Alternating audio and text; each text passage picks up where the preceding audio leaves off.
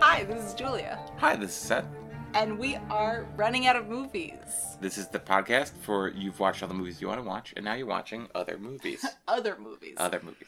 Uh, tonight we watched Hannibal, the sequel to Silence of the Lambs. 2001. Came out in 2001, which was like nine years after Silence of the Lambs, right? Yeah, or two, uh, maybe 10? Yeah. So I mean, a, a good bit. Mhm. Well, should we do the summary first? Sure, We're sure. getting into this. Uh, it. we can we can talk in general. Yeah, just, no. and, and just about I think. before Well, you did mention this is a sequel. Like, I think this is a sequel, Sense Lambs. And if you look this movie up, it's just sort of like this is in like the Hannibal movie series. You know, like they they try. They're really like trying to make it a thing. pushing to make it a franchise or whatever. But um, I think to this movie's credit, you know, it's like um, within the first two minutes, I think it it lets you know that um, comparing this movie to Silence of the Lambs is behavior that is not going to be rewarded, and it's just like it was very much like telling a much bigger and much campier story. Yeah, a very different like tone throughout. And I have a funny anecdote about this this title in particular, but I think we should go to the yeah that's Okay, yeah okay. deeper So, yeah. so starting with the this is the back of the DVD case to get our our summary of the movie. Ten years after his escape from custody, the doctor, Dr. Hannibal Lecter, is now at liberty in Italy. But Mason Verger, Dr. Lecter's fourth victim, now hideously disfigured, plots to use his fortune to exact his revenge. With promises of money and power, Justice Department official Paul Krendler joins a vengeful scheme to draw Dr. Lecter out of retirement by using an irresistible bait FBI Special Agent Clarice Starling. Which, off the bat, Clarice Starling is played in this movie by Julianne Moore mm-hmm. instead of Jodie Jodie Foster. Foster. Yeah, which re- recasting a lead is always tough. It's unfortunate because Yeah. you can't help but draw comparisons the whole. Yeah. Like every line she was saying, I would just hear it in Jodie Foster's voice and be like, oh, I would have known a little better. Yeah, and I think it's sort of it makes it just different. I think it makes it Like I think yeah, I mean Julianne Moore's great, and um, but yeah, it's just again, it's kind of like if you spend time comparing it to the first one, it's it's unpleasant. Yeah, Um, and like you can't help but, and also Yeah. like in her acting, she would then have to basically pretend to act like Jodie Yeah. Foster to make the role. consistent. Yeah, and I think it's it's sort of um, Jonathan Demme with Silence of the Lambs made a um, just an upmarket thriller that was really really good yeah, and was probably not thinking about it like a franchise. Where I, I- Sure, I, definitely. feel like the people who are like Jodie Foster can't do it, the, no problem. We're coming at this like um like Silence of the Lambs is like a Tom Clancy property yeah, you know, of just like let's just yeah. Jack Ryan can be anybody, you know, it's it's Jim from The Office, it's Harrison Ford, it's anybody, you know, like but yeah, so it was um I think it was a different take and it was coming from a very like more I think this was a more mainstream movie. I think it was um it was like grosser, but it was like less of a like I love Silence of the Lambs, but like that movie's like a bummer. Like actually yeah. makes I mean, you yeah, like Silence of the Lambs is like. I the, the adjective I would I would use is classier, Yeah. but it's also it's like more of a uh deep in your soul bummer. Yeah, Where- it makes you feel weird about being a person. Yeah, where this movie is like gross out bummer. Yeah. like it's Yeah, you feel like Silence of the Lambs has some firepower, some intellectual firepower to make you feel weird about being a person. Yeah. Like you yeah. There's a lot of like it's all the conversations between like him and Clarice are like v- like getting at the root of like what does any of this mean Yeah. and like where are we come from. But to be fair, I think like this movie is maybe a little bit more honest about what it is, which is sort of like you want to see weird stuff, right? yeah, like uh, you know, and I think that this movie is much more in tune with that. It's yeah, it's yeah. Funny story. So, um I've never read the novel Silence of the Lambs, which is supposed to be like uh, like in terms of like the um the canon of airport novels is supposed to be like one of the best, you know. But I did read the novel to Hannibal. oh, that's I had no idea. So yeah, how did it? Was it basically is- the same? How does it compare? this movie is one of the most faithful adaptations I've ever seen. Where I was like, uh, Oh. I can't compare Silence of the Lambs to Demme's Silence of the Lambs, but but this to me was sort of like if I can't imagine that Tom like Tom Harris was that that Hannibal was that much different from the novel Silence of the Lambs. Um, and in that sense, so So maybe the Yeah. the mo- maybe the movie Silence of the Lambs you're saying was um maybe kind of a better like a. Shining Kubrick situation. Well, but reversed because the movie The Shining is worse than the book The Shining. Well, that, that, that's again, it's a different. Uh, yeah. Strong opinion. But like, let's for as like kind of like an um, an academic. Uh, what's the word I'm looking? for? Exercise. Let's pretend you're any other person on it. but and, know what I'm saying? Any or, other person. or like Arthur C. Clarke and 2001, where again with Kubrick, where it's sort of like his adaptations of both were their own. Like he was so much their own thing that it was yeah, he was using those as like kind of like a springboard, or like what's the what's the gymnastics thing? Um, where you, Kerri Strug did it with one foot. Vault. Yeah, using it as kind of like a, a vault Yeah, okay. I think springboard is more springboard. Oh yeah, more the normal term for it.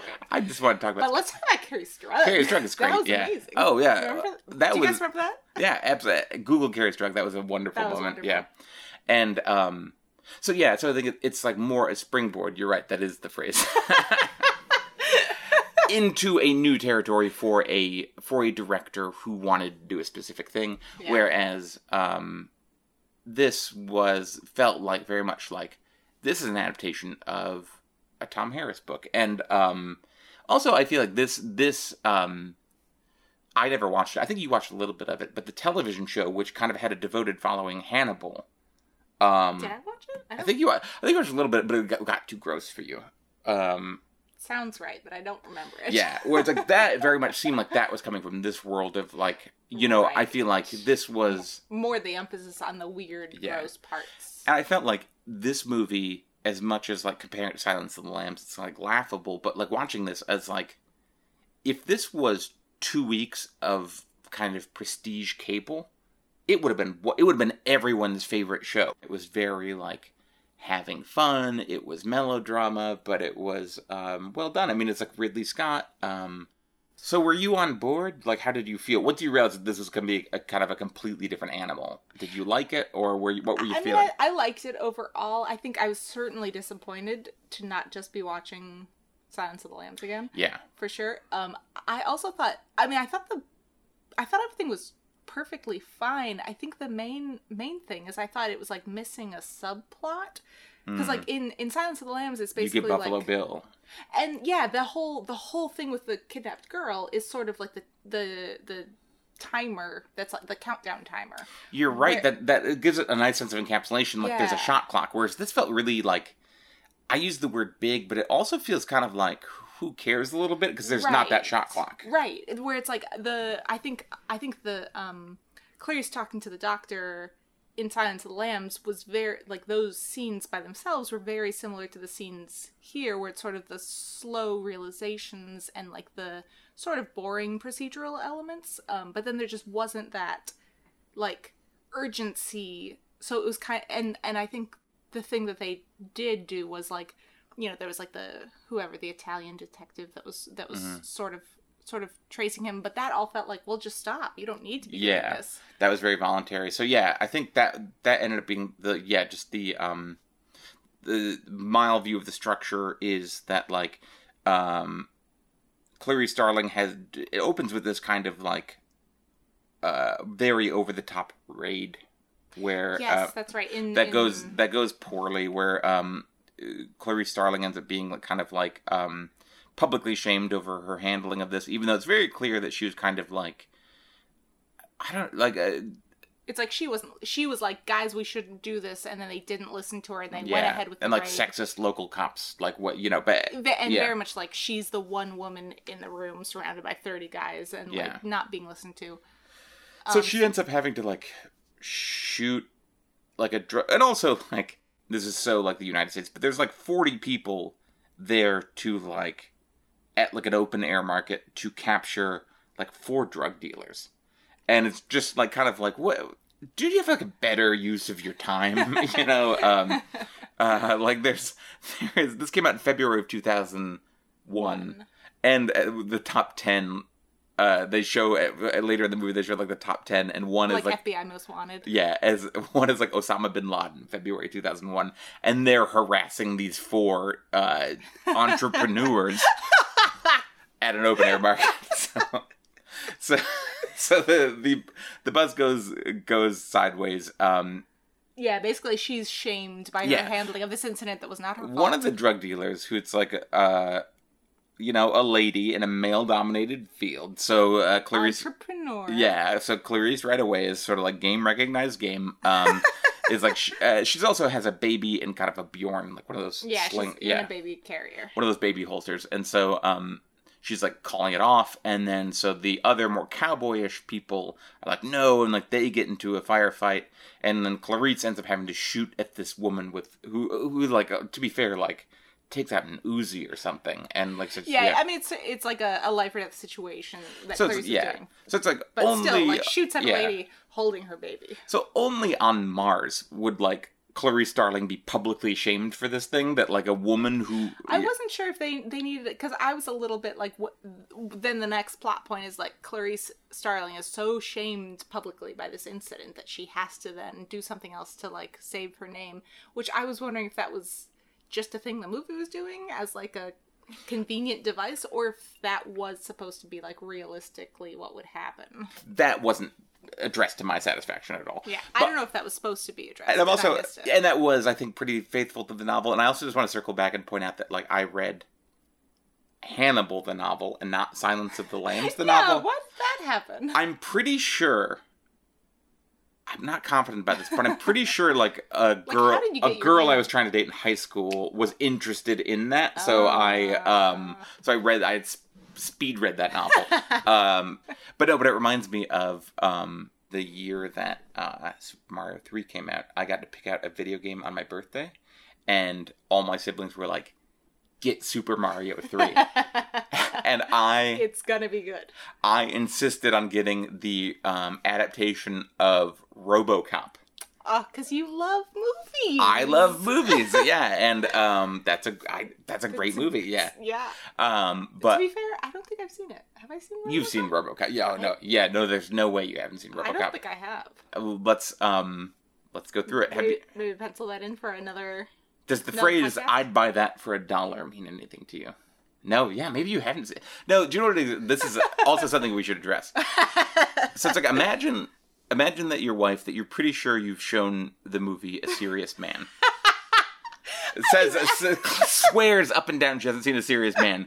You watch through uh, you and I love A Serious Man, so it's no problem. But we watch A Serious Man all the way through, and then like as the credits start, Literally the last scene. she's like, "Oh yeah, I saw that." Yeah. It's a memorable last scene. To be fair, the last scene is the only memorable scene. so, how was I to know? That's crazy. That's that movie's perfect crazy. Um, but that's what I'm dealing with. Um, so, so, she, So we can't trust everything I say in that regard. so uh, dear but listener, I'm pretty sure I've not seen RoboCop. listener, she's seen RoboCop. so I'm not. I don't want you to think that I'm like neglecting my wife and not showing her RoboCop. I can't wait till we do our podcast on RoboCop and I just talk about all the scenes that I've never seen.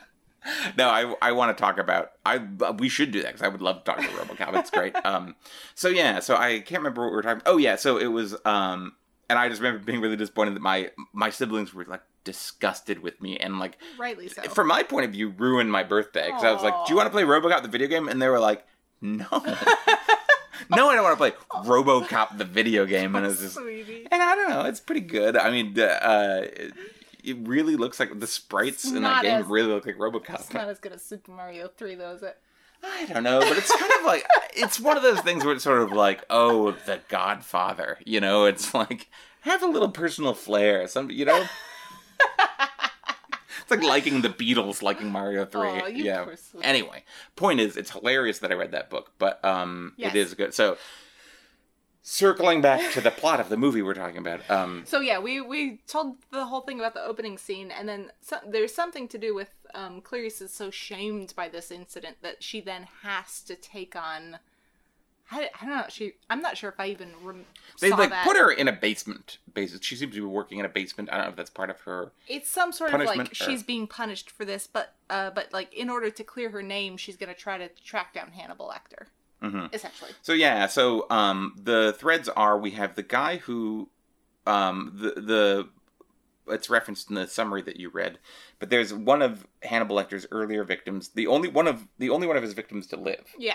Wh- Um, Which also this was the thing because I my movie memory I was squishing these together a little bit. Is he mentioned at all in the first movie with the whole face cutting off thing? That I don't know. Because I I thought I thought he was, but then they told the whole story in this movie, and I was like, oh, I think this is the scene I'm remembering. that that's interesting. I don't know. I do I do remember just being introduced to that character in the novel Hannibal. Okay, so probably not in the first movie. Yeah. So um, we also had like a fun game going on because he this actor who has had his face he Oh yeah. So this so the so in the in the the backstory, Hannibal Lecter was kind of like um, hanging out with this guy and uh, gave him drugs and then convinced him to cut off his own face and feed it to dogs. So which um, that seems like I'm not to get on another tangent, but like that seems like an odd mo for Hannibal Lecter, Hannibal the cannibal to just be like make someone else Yeah. hurt himself and then not eat any of the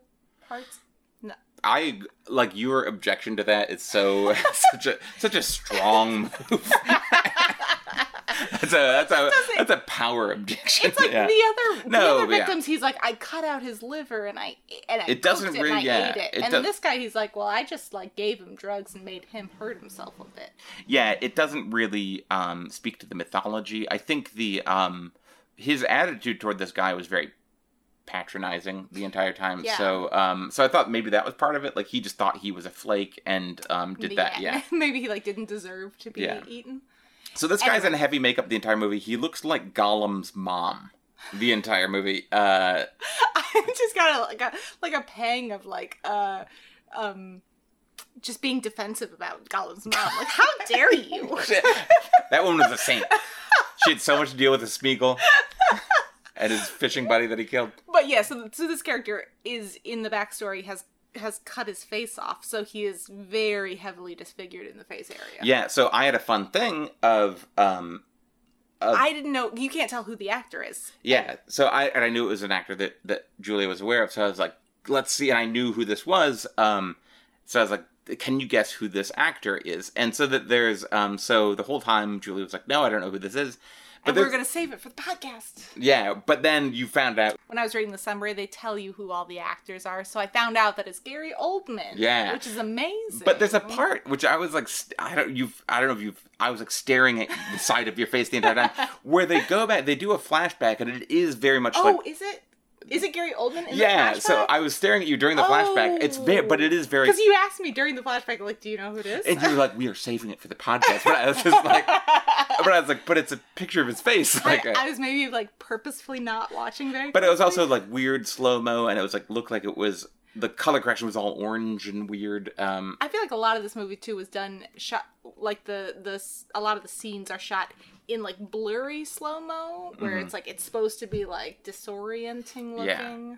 So that was like Gary Oldman. He is trying to capture Hannibal Lecter in a way that is not just like a revenge. He seems to have kind of gotten a, a little Lecter fetish going on. Yeah, Um, he's like he's like his now sole focus in life is dedicated to like Yeah. capturing and torturing Hannibal Lecter. this movie's one attempt also at like prestige level stuff too is like they seem to be trying to work in a lot of religious myth, like Yeah, I know. because it's like the Gary Oldman character is like a Jesus freak for some reason. Right. He said after his incident, he um, became saved, and Yeah. then try- and then talks to Clary Starling.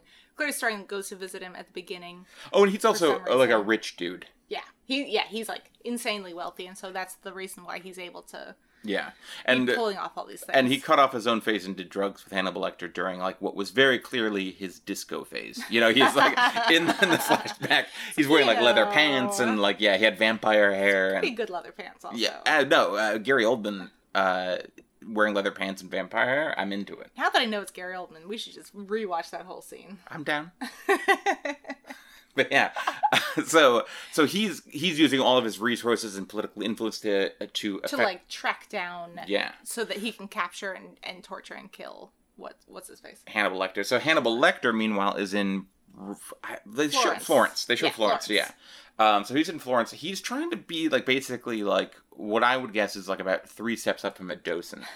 yeah, he's, he's, they're even- really putting the screws to him in this interview. Like Yeah. he has to do like a whole PowerPoint presentation about he, Judas, he does multiple PowerPoint presentations. which is just sort of like wow, like to wield that kind of control over Hannibal Lecter just by owning a couple of dusty old paintings. I kind of yeah, I kind of like that. Is like Hannibal Lecter could murder everyone in any room that he's in, but he just really likes these museum guys, and Yeah. he really wants them to be impressed by him. I also like the first shot we get of Hannibal Lecter in this movie. He's decided since the last movie that he's going to be a hat guy. He's wearing like a fedora, like a Yeah. black fedora, the whole movie. And it's just such strong dad has an earring energy, Oh. you know. Well, he's in Italy. Yeah, no. You know, things are different. No, I mean. I'm not gonna It's pretend that- I know more about hats than he does, but um but it was just very like a striking thing like, oh, he's decided he's a hat guy. He's trying something out. It And is very much like because I think I think Silence of the Lambs ends. You basically get like one scene where he is like in a cafe in Italy drinking yeah. a, a, a cup of espresso, and it, it's basically He's where yeah, he's at the cafe where uh Bruce Wayne is Yes. waiting for his butler. Yeah. yes. Waiting to taunt his butler with the fact that he's still alive. It's the one cafe that all all uh, rich rich expats go to. but um so it's it's at the end of the first movie it's a very kind of like romantic you just get like a snippet of it it's like a romantic opening up of like you see all of these possibilities and then this this movie is sort of like the day-to-day grind of it Yeah. where where it's like well yeah he still has to do this powerpoint presentation for his bosses and he's Yeah. not sure if he's gonna get this job as the museum guy or the library or whatever Whatever he's doing. Whatever and there's this um his, so the it's definitely it feels less romantic for sure Yeah, I mean there is there is intrigue in that. Like the reason this jo- there is a job opening is that the person who had the job was mysteriously disappeared. disappeared. So that's like there's this detective who's one of our main characters is tracking, and that's what I mean. Where it's like it's a bigger.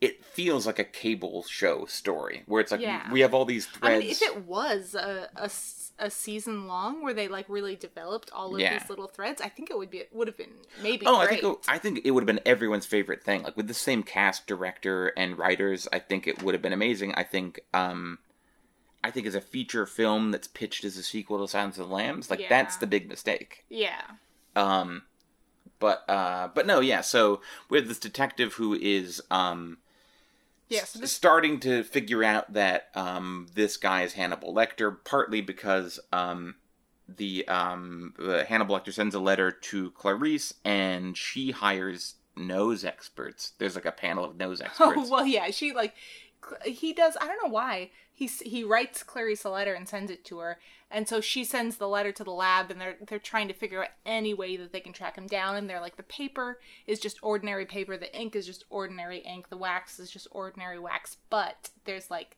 a faint hint of of Which she kind of figures out on her own. Like she Yeah. uses her sense memory and like opens the bag and it's like oh and then she hires these she brings in these smell experts who are working for for perfumery and they they tell her about ambergris and she's like that Which I like. You can tell that they work for perfumery because in the shot, it's just like a boardroom shot, but in the windows, there's just bottles of perfume lining the walls. oh i didn't sketch that that's Which great yeah, because I because I saw the bottles and I was like, where are we? What is happening? And then I and then I was like, oh, I see. They're telling us Yeah. that it's a perfume expert so they know that this is a custom perfume um that's only sold in a few shops around Yeah. the world, and they get a list of the shops, and one of them is in Florence. yeah so one of the um the fbi very um hush hush uh clandestine requests the security footage from this From this perfume shop. Yeah, and so that that um and then the our uh detective from Florence sees the video that the FBI has uh, has requested and sees that um recognizes the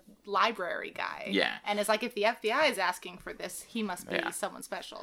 so meanwhile uh so that his whole plot ends up being that like he has he's an older guy he's like an older um an older handsome guy but there's a, a big plot thread that he's dating a, a younger woman Married to. or ma- married to sorry yeah no I'm just I, sorry I think you just think everyone's dating. I do think everyone's dating.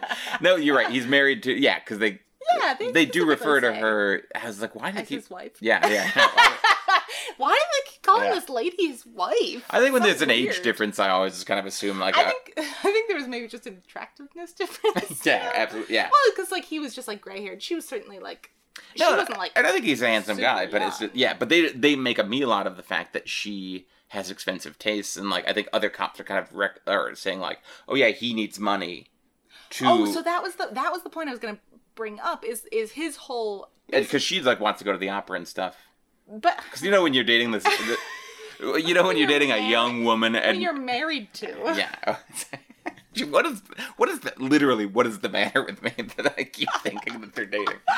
Um, but uh, to be fair though, Probably some self esteem. Hey, no, actually, you know what? I think it's comprehensive. I don't think you stop dating just when you get married. that's I'm true. dating you. I'm just married Well, to you. that's but true, but I feel like you're maybe just covering for your slip. I am going to be the first person to over intellectualize an error. It's never happened. It's never before. happened before, but yeah. Um, But so yeah, so the the Italian detective's whole deal is that he is trying to capture Hannibal Lecter because Hannibal Lecter is one of the FBI's top ten most wanted, and he's he's trying and to Gary capture him- Oldman is is setting out like a surreptitious reward for if you could capture Yeah. him alive because he wants to torture Hannibal Lecter. Oh yeah, I guess I thought the award was coming from The, FBI. FBI. No, because That it's, makes sense. it's this creepy thing where he has to get like a fingerprint to prove that it's him, and then Oh, Gary yeah. Oldman's like grab team. I was what I was like that doesn't seem like the FBI, The FBI would would- work like that. That feels a little the FBI weird. is just like get in there, mix it up, get, yeah, just fingerprint." you do the research Yeah. yourself, send it to us, it's whatever. So yeah, so the, um, but the- any, but but the thing I was gonna say was that so that's that's that guy. so the point is, the detective is dating this woman who's his wife. I think that's if you take a, But uh, the point is, he, the detective is like doing crazy things and putting himself in a very risky situation for this money. Which I the whole time I was like, does he need the money for something? Does he have like I wanted him to have like a sick kid who needed an operation where it's, It's like pretty soft he want, has yeah. to get the money. Where and we never like, get an indication. Like Is- his wife seems his wife slash girlfriend seems. She seems lovely the entire time. I never got the vibe that like There if he wasn't, like- weren't able to get front row opera tickets, which like yeah. y- anyway, yikes! Like who, who want who wants that? Um, No, yeah. she that she seem- would like ice him out or anything. It didn't seem like it was a problem. It didn't seem like they were having money problems at all. So it's a very soft want to start trying to capture someone who eats human beings. and there was there was a thing at the end during his spoiler alert he gets murdered by hannibal Yeah. um there's a bit at the end during his about to be murdered scene where they talk where hannibal is talking about avarice and greed and getting Mm-hmm. getting hanged um and i was like oh i guess the movie is trying to say that this guy is just greedy but Yeah. like that was not made clear at all And if you're gonna do it, just seemed weird, and it seemed like the uh, Hannibal Lecter also makes some a series of kind of like rude, weird before he even.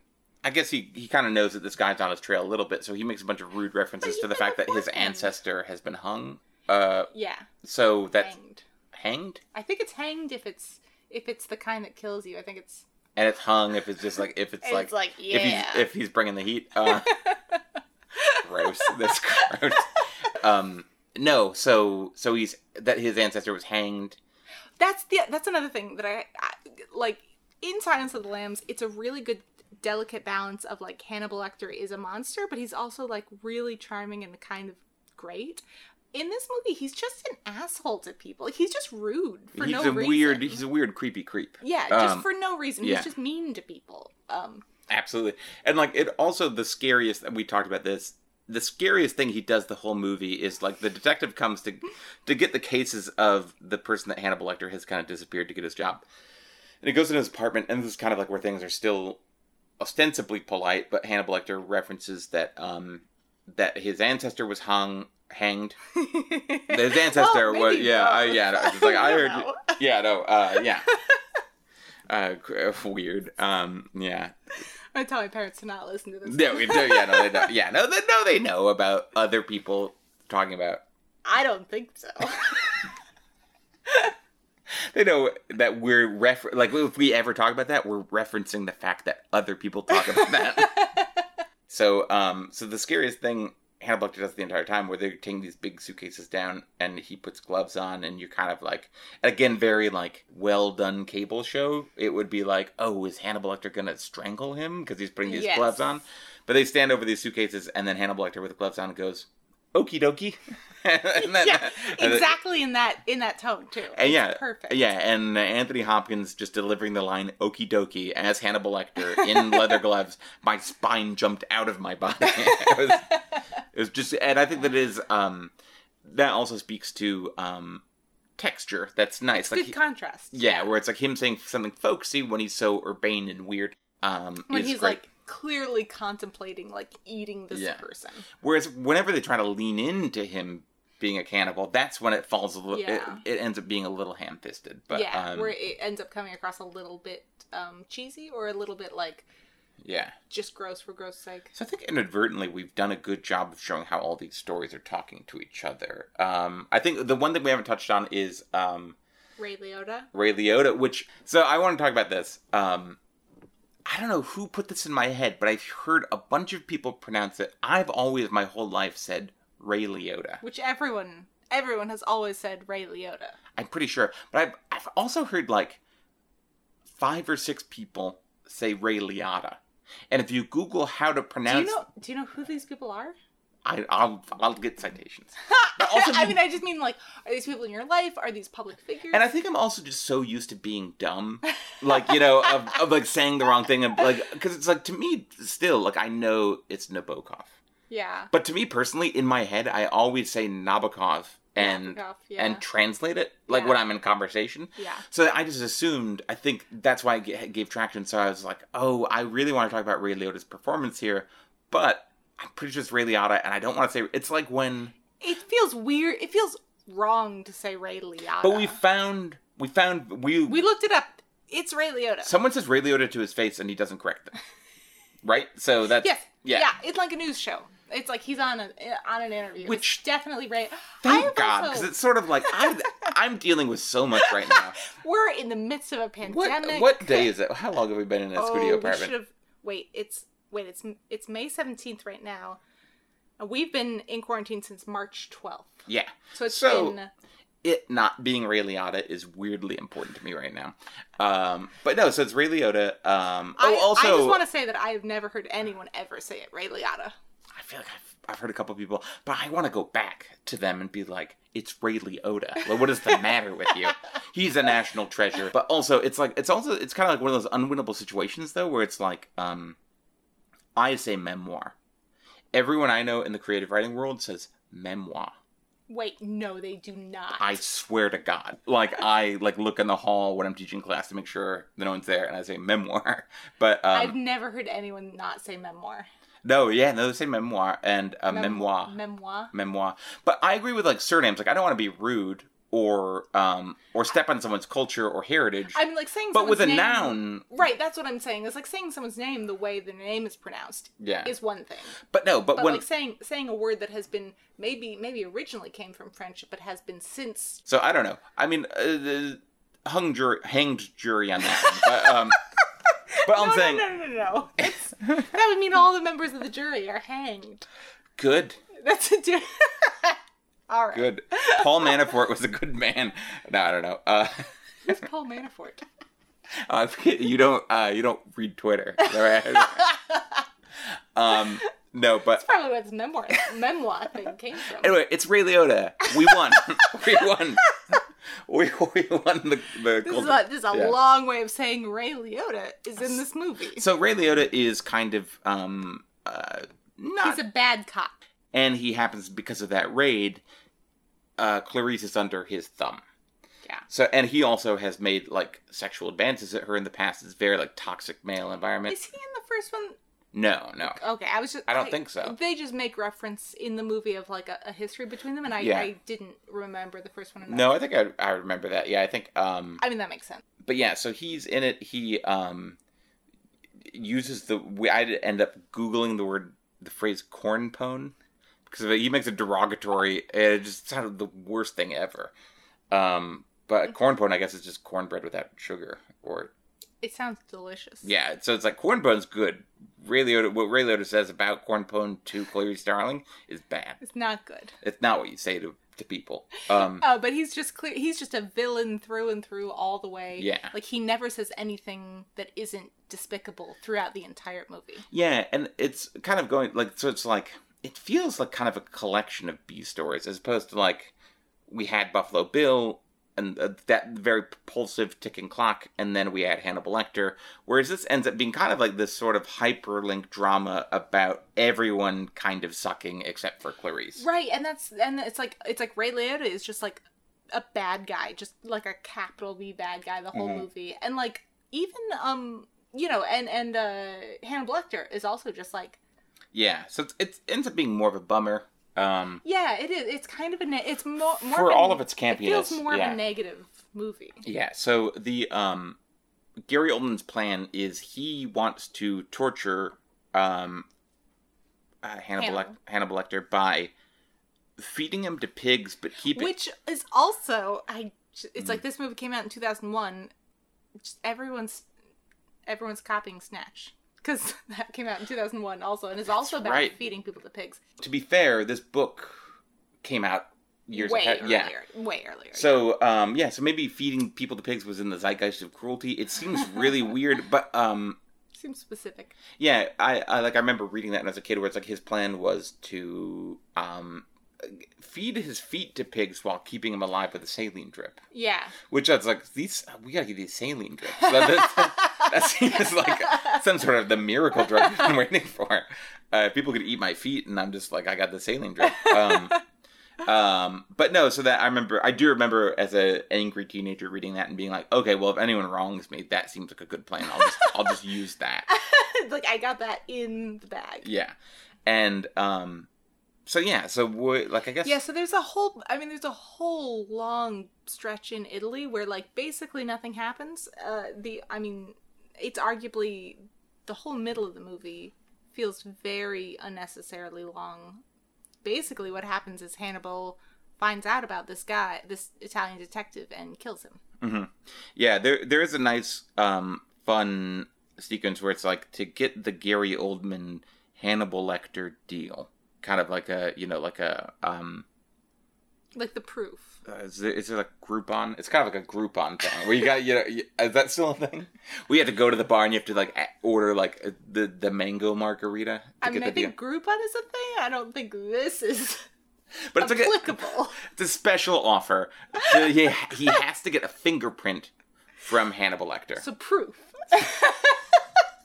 It's more of like a group. I think of it as more like a Groupon situation, where there's money to be saved or made, and you have to go to a place and do a very specific thing. Um, so he has to get a fingerprint. So his solution is, I could think of like, if you gave me five seconds, I could come up with a hundred plans to get someone's fingerprint. Um, They do. They do show that Hannibal is like careful when he's Yeah, he, he's a little wears cagey. gloves a lot. He he uses like towels to hold things. I don't know. Yeah, and he like when he goes to pick up his pred like uh the person he's disappeared effects when the cop shows up to his apartment. There's suitcases, and there's also an inventory with like a cover sheet, like you would do in junior high. Oh, abs like like the what is it? which like What is it called? nerd. With like the plastic. yeah, Binder. like yeah, you would get uh, uh, the, the here's how Office Max gets you. Um, I remember this. You get the plastic sheet, and then the binder is a separate price point. Mm, That's how they get you at Office Max in the '90s.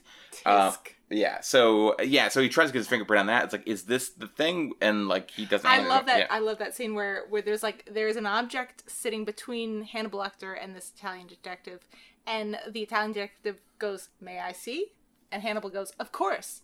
And they just both sit there, not doing anything Yeah. for a good ten seconds because he's trying to get Hannibal to pick it up and hand it to him. yeah, and what Hannibal Lecter does there is what I, the way I should act toward other people. Of like, but instead I'm like very much sort of like, here you are, like you know, with everything. yeah, like, where Hannibal is just like, I am fine with this. I'm Yeah. going to sit here in silence, and I'm okay with that. Absolutely. Dealing with discomfort is something that I don't do well. One of many things we could all learn from Yeah, Hannibal Lecter. Absolutely. but yeah, so um but yeah, so he comes up with this plan the this cop's plan to get Hannibal Lecter's fingerprint is to um uh what's the word? It's not blackmail. What's blackmail when you do it in person? Um coerce? Uh I do not know what you're trying to say. I'll come up with it in 20 minutes. But he he pressures this this um, pickpocket to um, put on a uh, very nice um, silver bracelet and try to pick Hannibal Lecter's pocket. And when Hannibal Lecter grabs his wrist, which seems like an assumption, Yeah, which the the uh, Italian detective is like he's extort. extort. He extorts this. Extort. He extorts him. The Italian detective is like he is for sure one thousand percent going to grab your wrist. So this plan is airtight. Yeah. And so um, this poor pickpocket gets um, Gets roped into like following Hannibal Lecter, which, which this seems weird. They start out they start out where the the pickpocket is like twenty feet away from Hannibal Lecter, and instead of just going up to him and and picking his pocket, him. he yeah. just follows him for like a really long time until Yeah. it's like just the two of them and it's really obvious that he's following him and hannibal ends up killing him it's like sta- Yeah. stabbing him because he's Yeah. he's obviously picked up on the fact that this guy is What's the artery that's in your thigh? Like the femoral? femoral Femoral. So he does like um, cuts a femoral artery the pickpocket is um says like he tried to stab me in the testicles, but uh, he doesn't understand that Hannibal Lecter, being an, a medical doctor, was going for his femoral like artery. knows exactly where to cut but also that felt like a very weird scene like because the guy who's just some random pickpocket that this guy Mhm. you know extorts um gets cut in the leg very badly and the our our detective is trying to like put pressure on the wound to save his life and the pickpocket is like no leave it it's great where it's like Wait, what? You know where he like I got the opposite he acts scene. like he's like a soldier on the battlefield who's like, "No, I did my duty. I got the fingerprint, and now I can die happy." I, I, I, I, that's so funny. Uh, did you get the opposite? I got the opposite from the scene is that, that the guy the guy was trying to put pressure on it and the cop was like, Let me help and he wants to see it and then like uh, pulls the guy's hand away and then he bleeds out. Oh, But as, but I also didn't to be fair, I don't understand either version. Yeah. I don't understand why that happened. Uh, just the, just the guy who was in the middle of dying. Even if he was like, he missed my testicles. It's like he's still obvious. He could still tell that he's bleeding very quickly. that So guy was weirdly and He was really like happy about the whole situation. super happy that the guy he was like knew that he was in mortal danger, but he's still happy that his testicles were not involved, which is sort of um right. So maybe maybe some Maybe indication of trying to say that like he didn't realize how in danger he was. Yeah. Uh, but it seemed whatever. It seemed obvious. Yeah. You could see the blood yeah. spurting out. And I think we're basically earning this detective's death. You know, the entire you know. Right. Exactly. Yeah. And that that's another thing is like this detective is also just kind of a scoundrel the entire movie. Where you're like, well, he's clearly gonna die because he's like, why wouldn't he? He's Yeah. like unforgivable. All the things he's been doing.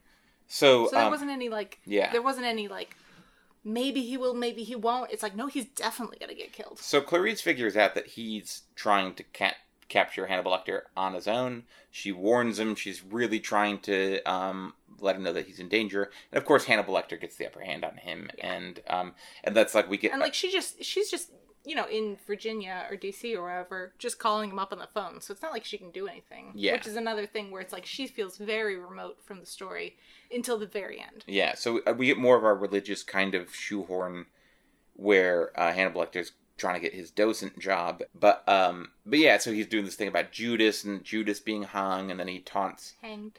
hanged. Jesus. so, so Judas and Christ are dating. I'm pretty sure. Uh, so so Judas is hanged, Hanged. hanged, and um, and so. And so he taunts him once more. He shows him an actual like art print of his ancestor being hanged, and so um, Yeah, again, that just seems unnecessarily mean. And having read the book, so it's like uh, spoiler alert. Um, Hannibal Lecter hangs hangs the shit out of this guy, and uh, you can just say hangs for that. hung 'em ups. You did a straight up. It was just a classic. One of his classic What- hung 'em ups. classic. Straight up. It was a goof. It was you know hung 'em up and um and so uh one member or one th- one thing I remember uh one thing I remember from from reading the novel uh, it's like and also it's sort of like I think I realized it's sort of like I think Jonathan Demme did a good enough job of kind of like massaging the material where it's just like feels really ominous and grim in general whereas watching this and reading Hannibal you really like oh so it's like Harris books are like a procedural plus gross body horror stuff. right, which Like- is different than. I mean, like, that is not what you would describe Silence of the Lambs as. Yeah, I would. It's not strictly body horror stuff. There's like There's horror body. of Yeah, that. but it feels very much like higher minded about like. yeah, it's like a psychological Yeah. upmarket thriller or whatever. Whereas this is very much like gross, like Yeah. dr- and just, um, just a lot yeah. of gross stuff. and I think I remember from the scene of this detective being um hung him up is uh is um the I remember Harris writing a lot about like like the death erection. Ugh. Where it's kind of like Ugh. it's like that classic like dude novelist thing or it's sort of like that kind of like the kid you get sat next to in like homeroom where it's sort of like did you know when you die your nostrils grow together you know like that kind of like you know that uh that just kind of like puerile body fixation anyway so that wasn't in the movie so kudos good. Yeah. Good. That's good. but they do they, They dis- do disemboweling Yeah. bit. yeah they do it which there is like yeah the uh, go watch the Yeah, we don't need to the hang 'em up scene from this movie. It's it's uh, describe it. the way it's shot. There's yeah, disemboweling. you do that on your own time. This is yeah. So uh, yeah, We're watching it so you don't have to. so that guy's toast. He's done. forget about him. Just forget it. I mean, yeah, he's literally out of the movie. Yeah, now. yeah. Sure. So now we get into the meat of the movie, which is the last 15 minutes, um, which is uh, Hannibal, for some reason, comes back to America. Which that's generous. This is like forty minutes. This is so.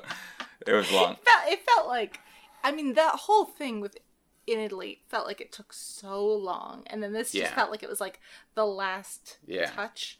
Um, So he starts contacting Clarice. There's kind of like a thing where she almost kind of they're at like a mall together or something.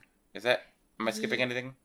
um, they're, they're at the train station. Yeah. U- Union Station. Oh, DC. and before this, um, the Gary Oldman has planted a postcard from um, uh, Hannibal Lecter and has convinced Oh, yeah, Ray Liotta. implicating Clarice Starling in like Yeah. misdoings. So she- he pays Ray Liotta like half a million dollars to go and like frame Clarice Starling for withholding evidence. So she gets like put on administrative leave or whatever. yeah, Um, but yeah, so so Hannibal comes back to America for some reason, um, and then gets into it with Claire Starling, where it's a whole like cat and mouse actual game where they're Mhm. actually in the same town, uh, which is far more interesting than everything else that's happened in the movie. Sure, I feel yeah. like. absolutely. He um, so he's kind of like um, leading around this mall. He there's a weird Train station. Train station. Oh, that Union, Union Station. Station. Oh, okay, so he leads around. There's a There's just there's just a lot of nice stuff in Union Station. is there a merry-go-round? good- in Union- a is there still a merry-go-round in Union Station? I don't know. That's because I'm pretty sure that's where that was, but I Mhm. don't remember there being one. Maybe it's part of the just part of the the razzle dazzle of Hollywood. They put a they put a Put a merry-go-round. Yeah. right in the middle of Union Yeah. Station. When I was ten years old, Steven Spielberg showed me dinosaurs, and Ridley Scott was like, "Let's put a, let's put a, a, a dumpy little merry-go-round." Where um, but yeah, so there's a, a moment where he um, it and it's one of those moments too where it's like they're leaning too into the creepiness where he um He's like talking to her on the phone, kind of leading her along, trying to give her hints as to where he is. Yeah. And so he is on the merry-go-round and just like barely brushes her hair without her seeing it uh, Yeah. with his fingertips. And it was kind of like, um, it's like, is he also? Would he want to touch her hair? Like that's I don't not. know. I don't know what their deal is. I think like, I, I think the movie also asked, the movie was asking a lot, what's their deal? Yes, the the movie was very strong. Like one of the characters in the movie, sometimes even says like, "So, what do you think? Like he wants to do to her?" Yeah. And I also think it was like a poor choice to sexualize it, which this movie sort of almost worked up the courage to do. yeah. Whereas, like, I think in the first movie, it's much more just sort of like, I don't even know. It's mo- almost like a respect yeah, absolutely. between the two of them. It's not sexualized at all, or it's like it's only sexualized in the point that like Lecter likes to um get people off kilter. So it's like he would do he, that. He yeah, will like use certain things or turns of phrase to. but to the idea that he would actually be taken with this person, it seems a little bit like more a fan reaction to the yeah. thing than uh yeah. It's like a little bit fan fictiony. But I think that's definitely in the novel, my memory of the novel, and um, and also a thing that's become more popular now. But like, um, he talks about it. I remember like there's just like seventy pages of it in that novel. Is he talks about mind palaces a lot? Does he? Yeah, yeah, like Sherlock. Oh. Sherlock ended up doing that too. I like yeah. that. Um, but anyway, so um, ends up being like Hannibal Lecter gets taken by Gary Oldman's grab team at the after taunting Where? Yeah. Where does he get? Oh, at the train station. at the train That's station. right. Yeah. And he gets taken to the torture place with the pigs, and he's about to get tortured by Mm-hmm. the pigs. weird thing they have him like a forklift kind of takes him out to get eaten by pigs and they have him very much in the very recognizably in like the crucifix position Very strong. so they're trying to say and especially with saying like that the detective was judas it's like Yeah, they're trying oh. to cast lecter as jesus this entire time Oh, you're right.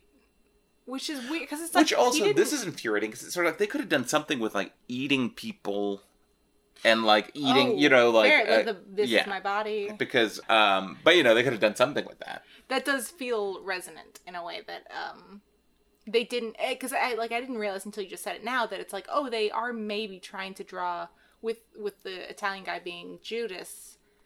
Do I mean there's nothing else in the movie would indicate it's that. just so it's like i'm not like i'm not offended for anything but it's just not there you know it's not in the text yeah like not uh at all.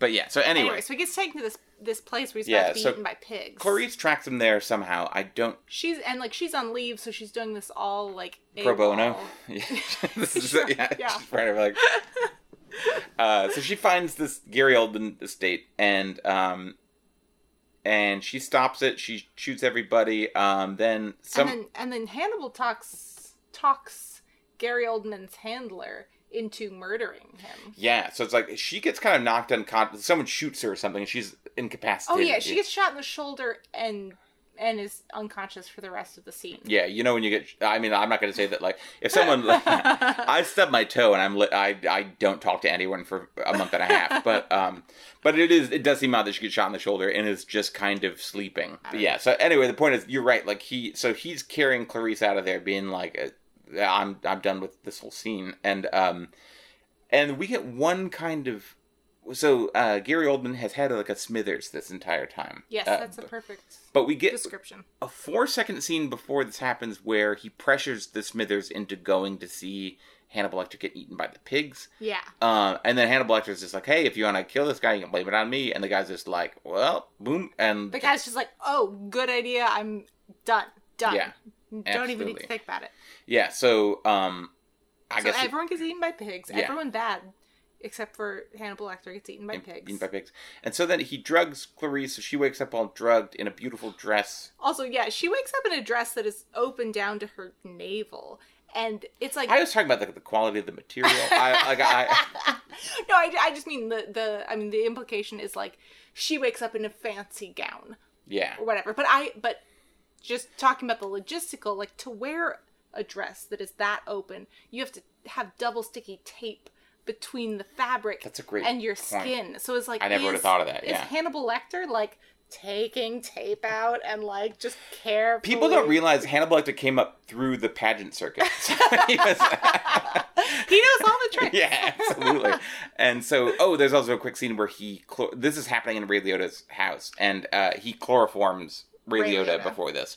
Um, So yeah, Clarice wakes up in like the upstairs of Ray Liotta's house. Here's a bunch of stuff happening downstairs. yeah, so this is this this is the scene where it's like if you this is the um if you remember a scene from this movie, you're gonna remember this scene where um they go she Ray Liotta's at the dinner table. He's very notably in a swanky kind of dining room wearing a backwards baseball cap. And he's like acting like a child. Like he- Yeah. he's acting very sweet and dumb. Yeah.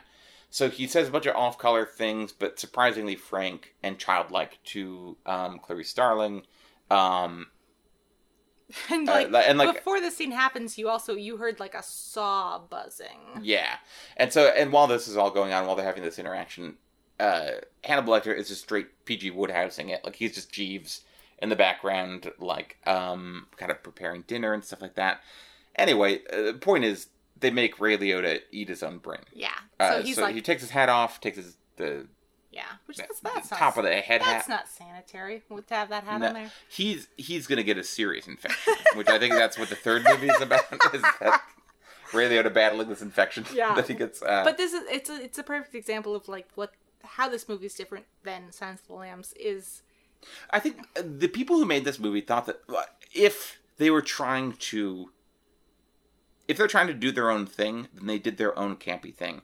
If they were trying to capitalize on Silence of the Lambs, then they thought that the value of Silence of the Lambs was its shock value. Yes, Which exactly. like everything that happens in Silence of the Lambs is so authentic. Like when Buffalo Bill poses in front of the mirror and asks if he would have sex with himself, it is um it's not it, it has shock value, but it's, It's also so off. Yeah. yeah. It's not that like the purpose of that scene is not to be like what a weirdo. It's to be like oh this is his like Yeah. his his thing that he's damaged inside that is causing him to do this horrible thing. Absolutely. And like I, now I understand where he's coming from. And the the horror comes from the window into his pathology and that vulnerability and that and you know whereas this is very much sort of like Like we're gonna take the gross things Yeah. that Hannibal Lecter did and just show them literally to you. Absolutely. It was sort of like they think it's sort of like, well, last time Evel Knievel jumped five school buses. Now it needs to be ten. But even it's like he didn't eat anyone on screen in Silence of No, the that's a Lambs. great it was point, only yeah. told to you. If they were coming from the point of like we need to uh we need to amplify what worked in the first one, then I think that was less successful. Yeah. If they were just sort of like, I like the source material, I want to do my own kind of campy fun thing of it, then it's sort of like they had a blast. They sure did. They got um I don't know. They they, They got Ray, Ray Liotta to eat his own brain on Yeah. camera. Which also, if you told me that there was two movies, as a like say we're going back to me being 15 years old, if you told me there's two movies that are basically the same material, but in one someone is convinced into eating a part of his own brain, and one he isn't, and I like the one where he isn't, like. I would be like, I don't know, like I would just be like, uh, uh, wow, g- getting older must be weird. You know, you know? Him eating his own brain doesn't. There's no point to it. Story story wise, it's just It's gross. just a gross act, It's yeah. just gross. Um. So yeah, and it was like, to be fair, it was like really gross. It was like, it was really gross. yeah, um, that was not fun. and and Ray, Li- Ray Liotta did a good job being the, you know, basically acting lobotomized. yeah. Um, Yeah, great. I mean, amazing. Like he has a great kind of uh, comedic, like very grimly comedic term. Yeah. Turn where he is, um, lobotomized or whatever, and just acting like a goof and just doing like I think he makes a couple faces that you said he has copyrighted. Uh, yeah, he does. Oh, he does that one face. I can't explain it over sounds, but it's so good. Kind of like wide-eyed, like uh, like yeah. Where like he opens his mouth and his eh, like he opens his mouth down and his eyes get a little wide. It's Yeah. good. Absolutely, it's wonderful. I'll make that the screen grab for this for this episode. Um, but um, But and then that's like kind of it. Yeah, I And like then- they have an interaction- Lecter escapes. Yeah, so um but yeah, she, she there's a weird interaction in the kitchen where he um Oh, they kiss also. he kisses her, Yeah. I'd say, but like um Oh, definitely. I mean, Yeah. definitely. But but again, it goes into that thing where this movie is very into them, like, oh, will they? Being won't they? romantic, Which yeah, is like that wasn't really what it was about. yeah, I don't get that part of it. But the, yeah, so she tries to kind of like um arrest him or whatever.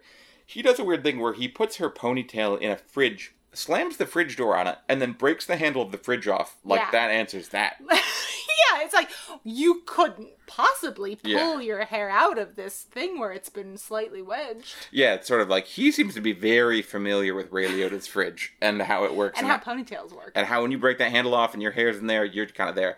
So Although I did, it did wonder because I was like, well, he did her hair because he's the one who dressed her Oh, for this that's a good evening. point, yeah. I was like, did he?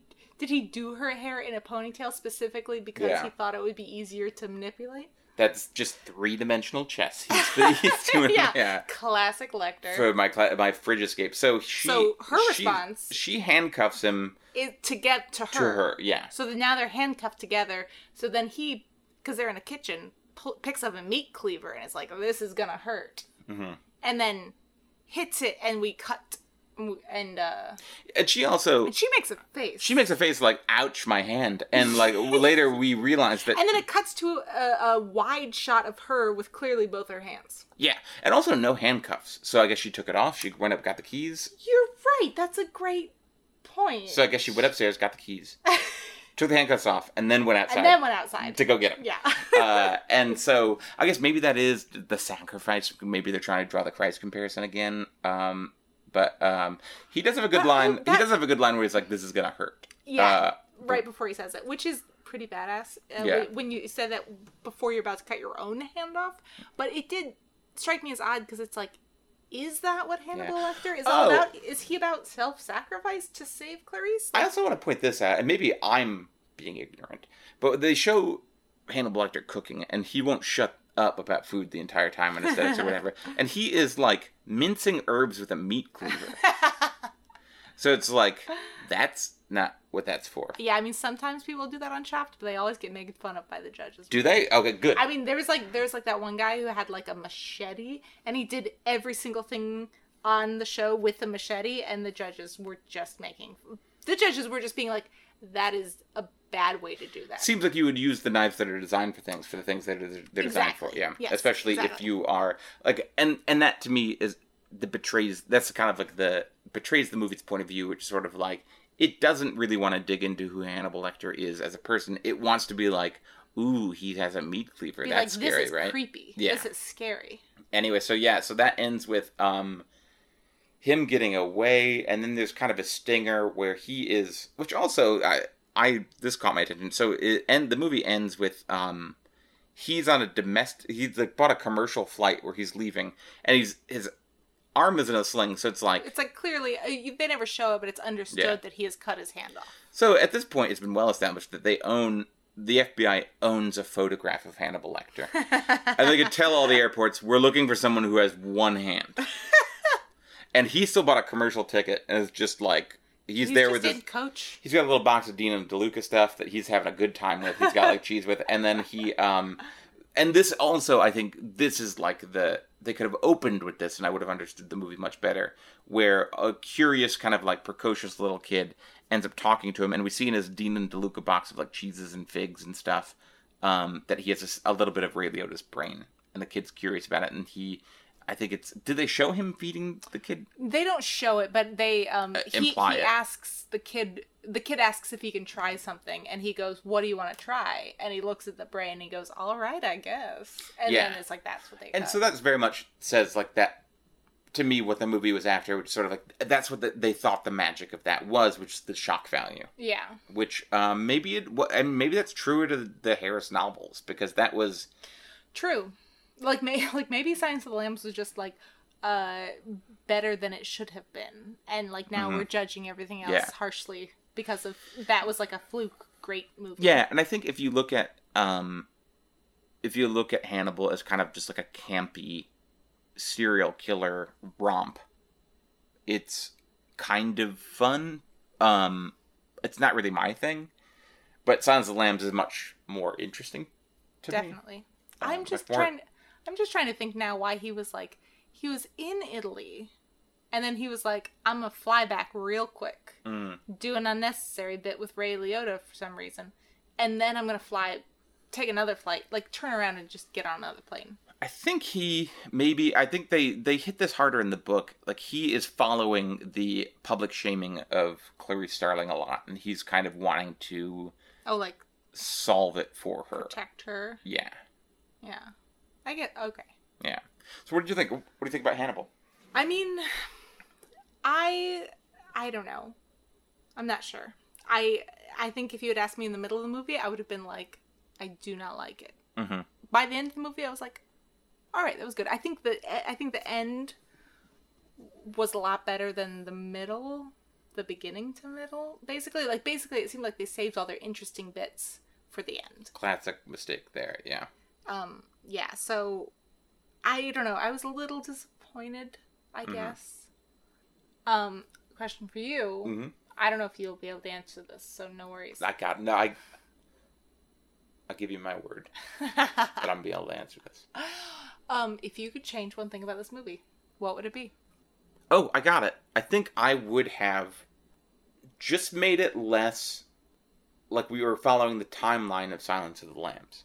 If this were just kind of like, even maybe discuss, I don't think we needed that person to be Clarice Starling. I think that that that Yeah. story was over. If it were Hannibal Lecter and another FBI agent, Yeah. I think it would have been more. I think it would have freed the movie up to not be so compared to Silence of the Lambs. And I think that that was like And it would just be like another anecdote in his life. give it permission to be its own thing. And then I think a lot of what was going on here would have been like again not exactly what I go to movies for, but still more fun.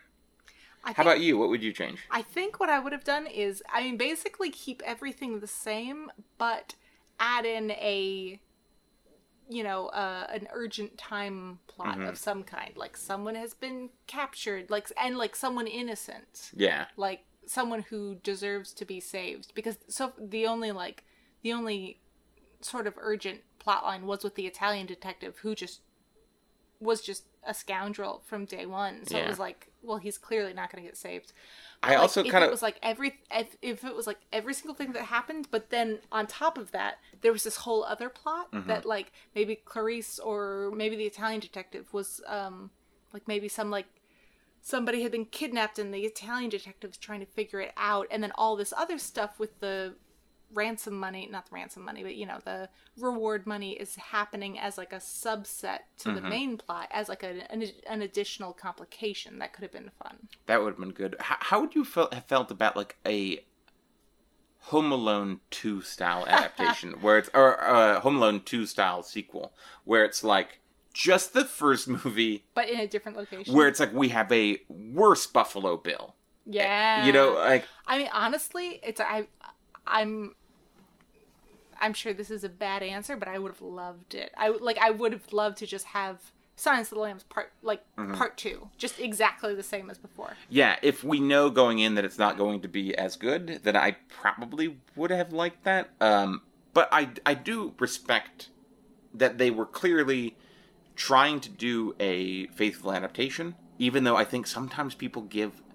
I think it's become kind of like Books too much credit. absolutely people being like, "Oh, the book was so much better." What they're saying is like, "I'm the kind of person who reads," and it's sort of like, I think like And sometimes, in like- terms of story, novelists are the last person you should ask. Yeah. You know, uh, Right, I mean, like sc- scriptwriters tend to be much more focused on story than Oh, novelist, yeah. novelists. Novelists sure. couldn't find a plot point with like two flashlights. Uh, and a, and a lot of times the, I mean, a lot of times the, it's like you just read the book first. but also, all credit to like Ridley Scott and and Harris is like um, they wanted to tell a new story. They didn't want to do the Home Alone two thing, which is like True. a more courageous impulse, and I think that's great. I mean, it's like a bigger swing. Yeah. It just, it just uh, wasn't that interesting. yeah, and there was maybe some sort of like there was a taste discrepancy in terms of like who, people who like things about like people who laud Silence of the Lambs um were not going after the things that the people who did Hannibal thought they were going for. That felt like the biggest thing is that like Silence of the Lambs was very like restrained and like quiet, um,